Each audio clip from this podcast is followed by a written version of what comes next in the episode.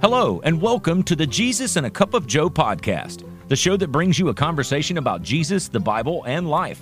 Here is your host, Royce Bottoms.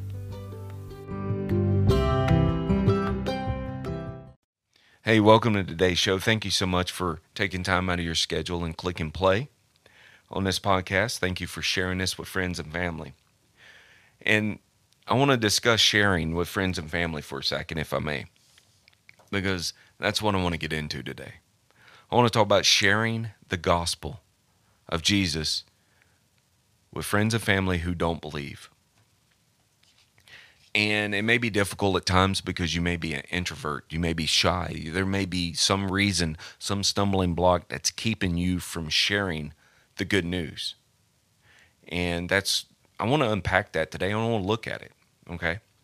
And I know that some people may say, well, you know, you talk to me about about church and Jesus, that's all religious stuff, and you don't need to be talking to me that way, and I don't want to hear it. Okay. Well, that just means that friend and family member may be a little bit more difficult to, to share the, the news with, but there's ways of doing it. And that's what I want to discuss because I want to discuss how we as Christians, as believers, should be out here sharing the good news, the gospel of Jesus Christ to this lost and dying world, to these unbelievers. And some people I have heard in the past tell me, well, that's a preacher's job. That's not my job. Well, I'm here to tell you in Mark 16, 15, and it said, He said unto them, Go, go into all the world and proclaim the gospel to the whole creation. It is every one of our jobs as believers of Jesus to go out here and, and tell the world about Jesus.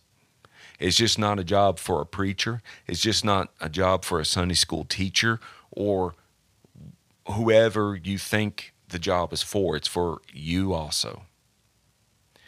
And we can be able to share this and it and we shouldn't be intimidated by it. But with that being said, let me tell you this.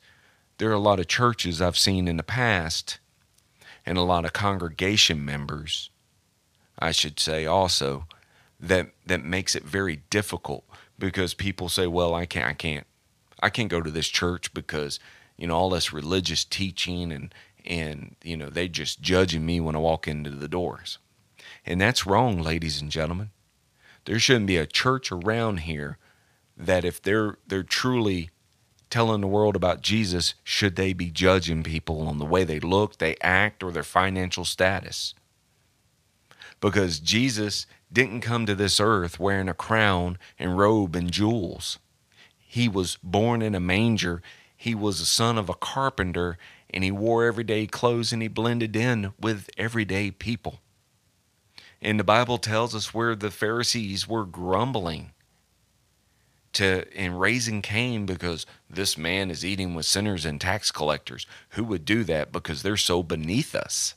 But that's who Jesus wanted. He went out and he sought everyone. From the highest king to, to the, the lowest person, he was out there in the mix telling the world the good news and the gospel. And that's what we should do today. But unfortunately, we are so busy with our agendas. We're so busy with our um, the way we want to schedule and plan for our congregation that we miss the big picture. If a person is a little dirty, not wearing the dress or the dress pants or whatever, and they come through your door because their curiosity's up, those are the ones you should be embracing. Those are the ones you should make welcome. But I've seen it myself where churches turn those people away or they embarrass them so much they don't want to come back. And then we want to sit here as Christians and we want to ask ourselves, I wonder why it's so difficult to tell the world about Jesus. Because as humans, we've screwed it up. And we continue to screw it up because we're so worried about the status quo. How much is the offering plates getting? How much is in our building fund? How are we looking? How are we dressing? How are we acting? Why? The church is not a physical building. Jesus told us that. Each one of us that has Jesus in our heart, we are the church. The Bible also tells us where two or more are gathered in his name, he's in the middle. We got to quit trying to be the status quo. We got to get out there and start telling people about Jesus.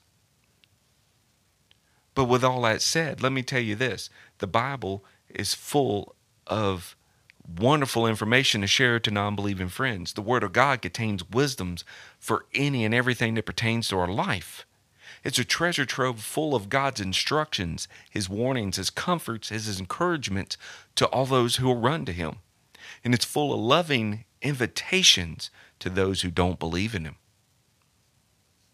The, the book of Romans has also been known as the, the Romans road to salvation.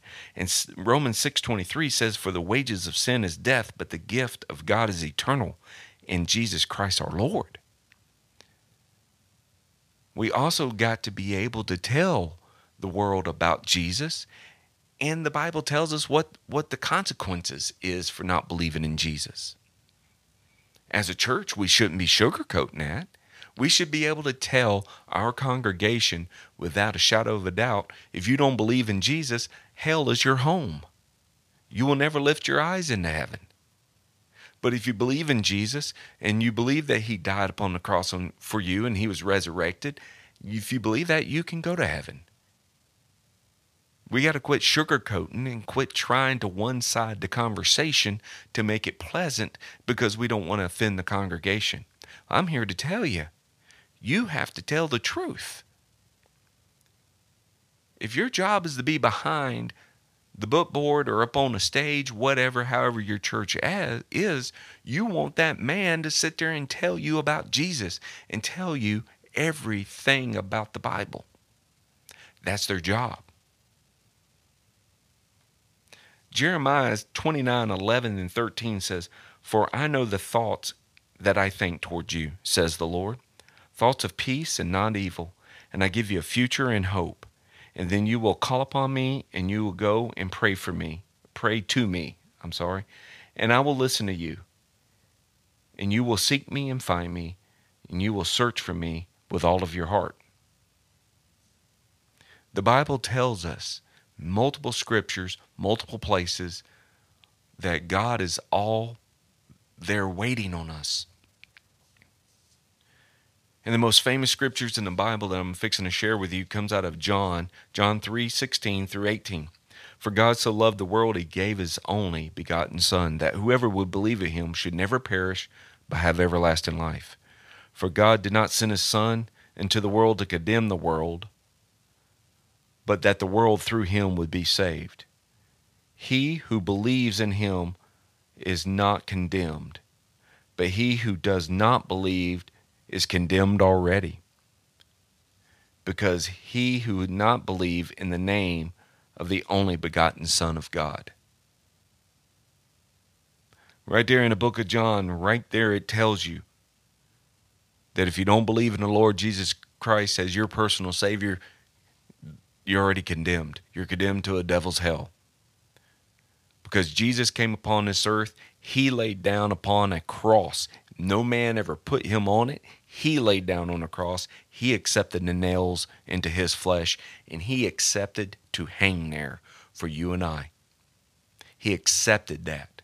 The Bible, the Bible tells us in multiple places through through all apostles that he could have called a legion of angels to take him off that cross at any time. When he was in the Garden of Gethsemane, he was praying so hard that God would just remove this this part that he was about to go through that he he bled as he was sweating. But he knew what had to be done. He knew he had to go to the cross. He knew he had to take all the sin on, of this world upon him because that was the only way he was making a way for you and I to get to heaven. Because if you break it down and you look at it, God can't see sin, He can't look upon it because of the holiness of God. But his son, Jesus, made a way. He made that intercession, he made that way for us to get to heaven by receiving the blood. So if you're you're listening and you know some friends and families of non believers, we can approach them and we should approach them and tell them about Jesus.